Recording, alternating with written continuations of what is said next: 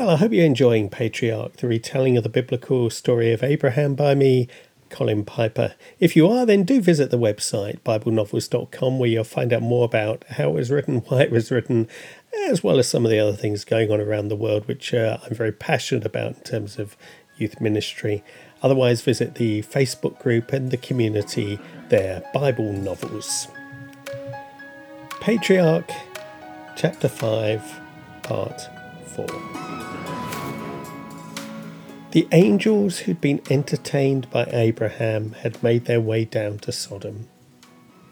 At first, it was a, a, pleasant enough walk. The sun set beautifully before them and gave just enough warmth to make the pair comfortable in their adopted human forms without being coming hot and thirsty. But from the moment that the sun dramatically dropped out of the sky, it was a different story. The residual heat of the day still warmed them, but the light was fading fast. There was a sense of urgency now to reach the city gates before dark. Not that they were afraid. They knew they would face danger inside or outside of the gates. Rather, there was much to do that night, and they were anxious to complete their business. Surprisingly, their arrival at the gate wasn't met by the customary challenge it appeared Sodom was not too bothered about what happened outside its gates. Since Kedorlaomer had been defeated, the, the city had enjoyed a short time of independence without the need to pay dues to anyone any more. Quite quickly, it had retreated back into its careless state, its own little world, where it set the rules and did what it liked. And so the angels needed to challenge the city, not so much to wake them up, there would be little sleep in Sodom tonight, but in the midst of their frenzied activity, to recognize the presence of someone from outside. The first guard to respond to the call and to seek out the shadowy figures below was a large, unattractive man who bore the scars of many battles few of which he could remember the morning after. The most striking was a lengthy and deep scar down his right cheek, which hadn't healed properly. It gave the man a fearsome appearance, and in his case, what you saw really was what you got. He was less than impressed with the cries of the outsiders, but his expletives aroused the, the curiosity of another, who was always somewhat more open to the arrival of strangers. By contrast to his colleague, this guard was a small man who ordinarily would have been bullied by those about him, yet in Sodom he had his uses and was able to use them to insure against injury and even ensure a pretty good standard of living. For reasons which would mystify most of the outside world, he was able to control the brute that stood beside him and not the other way round. The small guard couldn't see the pair outside, but the response to his questions aroused more interest still. Not that he was at all interested in what they said. What excited the man now stumbling down through the dark to open the city gate were the voices. To him, they were voices of angels, and he was now desperate to see their faces. The second guard's excitement was undisguisable to anyone in the vicinity of the gate and to one there in particular. He knew these men and understood the source of their interest. Notionally, at least, it was his job to protect order, although his very appointment to this role was a sign that Sodom wasn't too interested in order. Rather, he sat where he sat every evening since his appointment on to the city legislative council, seeing and judging all that happened in Sodom. Lot had accepted his position onto the ruling council without any enthusiasm, but rather with resignation. It was his fate. his punishment even, so that now each day he served the community he loathed and endorsed all he despised. Each evening he sat, tantalizing near to the gate and freedom, but held prisoner by some spell. It wasn't wealth. He had as much in the fields outside under Eber's guidance as here within. It wasn't excitement. that had gone long ago. It may have been the need for acceptance and respect, but if it was, Lot knew that he was deceiving himself. Perhaps he just no longer had the energy to get up and walk out through the gates. That was probably it. Ever since that dreadful day when he'd been taken prisoner and led away, he'd pretty much lacked the energy and resolve to do anything. He was a prisoner as much of his lethargy and resignation as of the city and its vices. If only he could have run the day those years back when he'd had the chance. Barely a day went past without his mind going back over the well worn memory. He had been rescued by his uncle from his capture and removal from Sodom and shown an escape route before his return to Sodom. Instead, he was somehow bound, emotionally at least, and led away back into the prison which the city had become to him. And now he sat tonight as every night, a judge and arbiter for the city at their gates. It seemed he was uniquely qualified to be an impartial judge, forever and an alien, and apparently indifferent and disinterested in personal gain.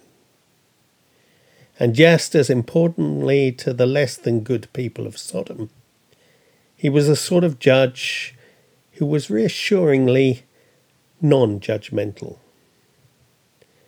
Every night he would hear the scraps and petty infights of neighbours with minimal comment or intervention. This was how people expected and wanted him to respond, and to be honest, it was the only way he could respond. He had neither the energy nor the inclination to do anything other. He was a shadow of the man who sat in the shadows, used but not liked. An official who would one day die, unmourned and soon forgotten. And as if to prove the point, as the city gates opened, he was ignored. He was left in the dark, his torches were raised to the faces of the strangers, and the crowd never even thought about concealing from the grey official the dreadful and lurid gasps of delight and desire as the guests were taken in. On the other hand, Lot's gasp on seeing the visitors was an inner one. He too had been stirred by what he saw, but with an excitement of an entirely different nature. He had desired what he saw in these two men ever since he'd seen it in two others years before. In that briefest of moments of freedom from the grip of both Kedorlaomer and Sodom, he watched Abraham, his exalted father, meet Melchizedek, the King of Kings. In his broken and bewildered state that day, something he saw made sense. Well, it didn't make sense because it, it was unlike anything he'd ever experienced before or could explain in any way. But that was the point. In an utterly pointless, futile, and even evil life, here was something other, something he couldn't understand because of who he was, but something all the same he knew was right. His one regret, which had tormented him every day ever since, was why he didn't throw himself at the feet of those men and share the feast of bread and wine the king had brought for them to eat together. Failing this, why had he not grabbed hold of Abraham afterwards and pleaded with him to make his release complete, this time from the clutches of Sodom? Oh, but he'd missed his chance. Had come and gone, and as chance would have it, might never come again. But chance hadn't had it. Maybe there was more to life than chance. And maybe with courage there was hope too. This was it. Lot knew he couldn't let another opportunity slip by. He couldn't sit here in this confounded hell, night after night, in eternal regret. It was too much. And there was worse if he sat and watched and then officially condoned any harm coming to these men of righteousness, then his damnation would be complete. He needed to move, to seize the moment. He knew these guards more intimately than most. He'd passed judgment on them so often that when asked, he seemed to be able to read their minds and know what they had done. And what's more, even when not asked, he could also often tell what they were about to think and do. He easily enough, enough identified the potential source of danger for the two guests. It wasn't the big man with the scar across his face, even though he's one of Lot's most regular clients. He was merely the dog who unthinkingly obeyed his master. The danger stood beside him. A small man whose stature disguised his power a dreadful dark power which threatened the very lives of the two guests. His limbs needed to work now, but they wouldn't.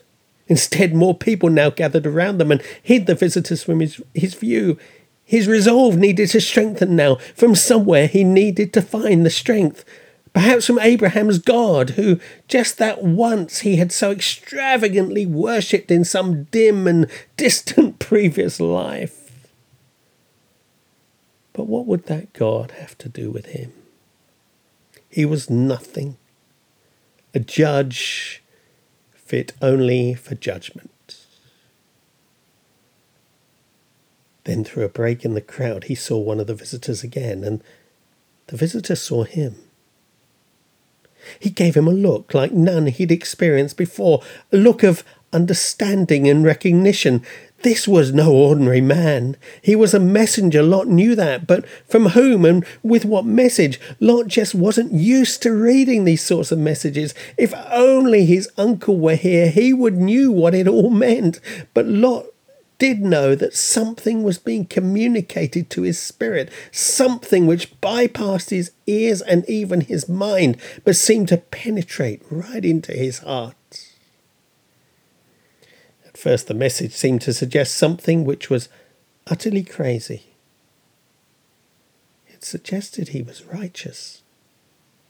Oh, but he wasn't righteous. He knew that. It was madness, and Lot tried to reject the suggestion as he had all other spurious claims he dealt with already that evening. And still the words just grew stronger and clearer. He was indeed righteous because he was declared righteous. Still, the words made no sense. And still, Lot tried to refute them, but they wouldn't go away. In fact, not only did they grow stronger, but they seemed to speak life into Lot's whole being, his resolve, and even his limbs. He found the strength in his body to stand, and then found he was walking towards the small group, until finally Lot made it to the place he'd wanted to go for so very long. He bowed with his face to the ground. My lords, he said, with a feeling which surprised all who heard it, but none more so than Lot himself. And it more than surprised him. Somehow it ennobled him and emboldened him. It gave him confidence to go on. Please turn aside to your servant's house. You can wash your feet and spend the night and then go on your way early in the morning. At that moment, if Lot had known he was emulating his uncle's invitation just a few hours before, he would have been inspired still further. But he didn't. And in any case, the, the good feelings which he had momentarily known had been all too quickly swamped by fear. His offer of hospitality hadn't been purely customary. It had begun out of an inner need and desire to spend time with these men, a need and desire entirely different from the ever growing crowd gathered at the gate, but in many ways still selfish for all that. It had, though, ended with a very real concern for the safety of the visitors as the needs and desires of the crowd became more apparent to him. Not that the visitors seemed at all concerned. Rather, they seemed naively and dangerously oblivious to their predicament. Apparently nonchalantly, they answered, No, we will spend the night in the square. Not once did it occur to Lot he might have been snubbed. All he knew was that if he left these men to sleep in the square, they would be dead by morning. Ordinarily, even this would have been a concern to him. He he doubted he doubted he would have had the strength or resolve to do anything about it. There were, however, no ordinary men, and from somewhere the strength and resolve came again. He had no idea from where it had come. It wasn't the urgency of the situation. He'd been here before, and normally, as such a, cl- a, crowd closed in on him, it would suck him in, and both he and his resolve would disappear, lost in the crowds. Now, though, he'd been given the resolve to act and speak, if just for the moment he would do the right thing. He spoke like he'd never spoken before. He insisted strongly, refusing to be deterred even by the obviously bemused crowd or by the somewhat indifferent visitors, and he prevailed. They agreed. Now all he needed to do was get them home, and something inside him told him to seize the moment of courage and opportunity. The crowd was still in wonder at the two guests and also bluntly shocked by Lot's very unusual passionate intervention, although such was the mood that the present paralysis could turn into a violent reaction any second, there was no time to lose. Barely had the two agreed than they found themselves being manhandled through the crowd and down one of the three main alleyways which led away from the gate. With ears strained to hear any attempt at pursuit, Lot dived down a smaller and darker alley off the main thoroughfare. He couldn't yet detect the sounds of anyone following. Still, the elements of shock, surprise, or something must be restraining the guards and their motley crew. But there was no time to waste any more, and any pretense of formality or decorum was abandoned in the mad dash through the narrow, dark alleys to Lot's house. The three of others stumbled through the door, and Lot slammed and bolted it before falling back against it for good measure. But still all was quiet, and Lot sighed a massive sigh of relief. Not that the danger was over. Even now he was at a loss to know exactly what to do. He'd bought some time and could only hope that would be enough. Maybe the guards would lose interest or be distracted by something or more likely someone else. That was the best he could hope for. The worst just wasn't even worth contemplating. As Lot, though, began to calm down from the exertion of the run and rescue, he became more aware of the environment into which he'd brought his guests. No one had been prepared for visitors this evening, and it showed. In the context of the relief of finding safety, it seemed somewhat pedantic to apologize for the state of the place. But Lot did anyway. It wasn't a rich or sophisticated home like Terah's in Ur, but it was substantial for Sodom. It included a courtyard and communal area to remind Lot nostalgically of those Mesopotamian days. There was also a range of rooms used by various family members. Somehow, Lot's wife had reared two daughters, sadly in her image, and these two had somehow attracted two fiancés who Lot considered deserved their fate. It wasn't a happy home and Lot spent as little time there as possible. He honestly didn't particularly like his family, and he knew that the feelings were mutual. Each led their own lives, sharing a base together, but little else. Tonight, though, all happened to be at home, and were now assembling in the courtyard by the gate, first to investigate the commotion and then to inspect the two strangers. The years hadn't been good to Lot's wife. She was a sizable lady who bemoaned and begrudged the childbirth which she blamed for all her many health problems. Not that Lot or anyone else was taken in by these complaints. All knew the true cause of the woman's problems were greed related. Normally, she would cover up her somewhat unattractive bulk with expensive clothing, makeup, and perfumes, but this evening she was caught unawares. Her unprepared appearance was shocking even to those who lived with her, and her daughters in particular looked at her with undisguised disapproval and even alarm.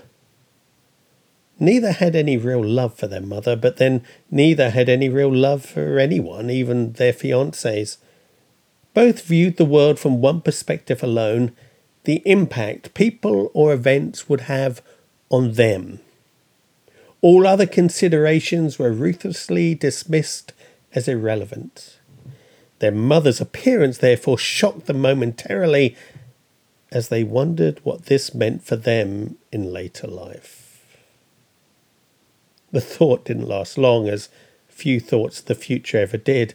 In any case, they were young and beautiful, or at least their fiancés thought so, and that was all that mattered. They needed protection and family, and these men would provide for their needs. They were not the brightest of males, but that mattered little. If anything, it was helpful. They were controllable and consequently controlled. Both women knew the power of a dress loosely pinned across the shoulder, not too loosely actually to reveal anything, but loose enough to suggest everything. They enjoyed the power they exerted and would play with their men with a bend or a lean well choreographed to hypnotize. Not that the men saw it this way. In fact, there were few things they saw or understood as they really were. They were men of Sodom, who saw the world in the Sodom way. In every way, that is, except one which was something of a relief to Lot. Here at least he knew his guests would be safe. His family may not look or act particularly attractively, but by and large they were harmless. All he needed to do was busy them and give his guests some respite. So he attempted to persuade his wife and daughters to prepare some food for his guests, None were keen on the prospect of bread making at this hour, and ultimately agreed to the bare minimum of preparation bread without yeast. It was hardly a feast. But time was short, and in any case, Lot was still very distracted. He strained to hear each and every noise from outside the compound, and in his increasingly paranoid mind, everything was amplified and then analysed. But as time passed without his worst fears being realized, he slowly allowed himself to relax and even ate some of the flat bread his wife had found time to prepare after she'd attended to the more important and demanding task of her face. Ultimately, though, neither particularly appealed to him, and so he turned his mind to preparing beds for his guests. And then the hammering at the door began.